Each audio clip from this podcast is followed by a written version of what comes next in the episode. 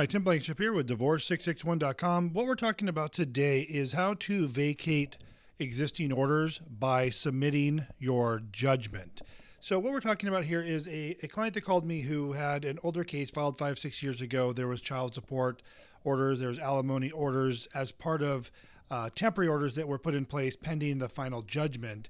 And five, six years down the road now, they the children have aged out. They've turned 18, so there shouldn't be any more child support. And they had now agreed, uh, as five or six years have passed, and both parties were now self-supporting that alimony no longer needed to be included. So, how do you get rid of existing orders when your when your judgment or your divorce is not finalized yet?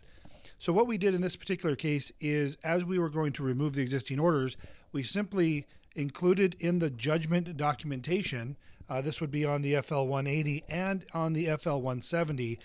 As far as the spouse support was concerned, we simply put in some language to state that no spouse support arrears existed and that the parties stipulate to vacate the current spouse support order.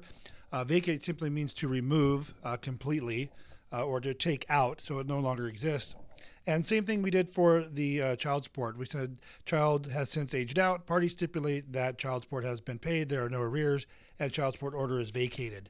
So the judgment will always supersede anything previously agreed upon if you indicate it as so. But if you don't, all current orders will remain in full force and effect. So, had we not addressed this in the judgment to say spousal was terminated and child support no longer exists, those stipulations would still be in effect. So, you want to make sure that, you know, when you have a long term uh, process of divorce, in this case, five or six years, that anything that's existing prior, that was put in place prior, is then removed through the judgment uh, process when you turn in your final judgment with the court. Tim Blankenship, Divorce661.com. I hope you're having a great day. We'll talk to you soon.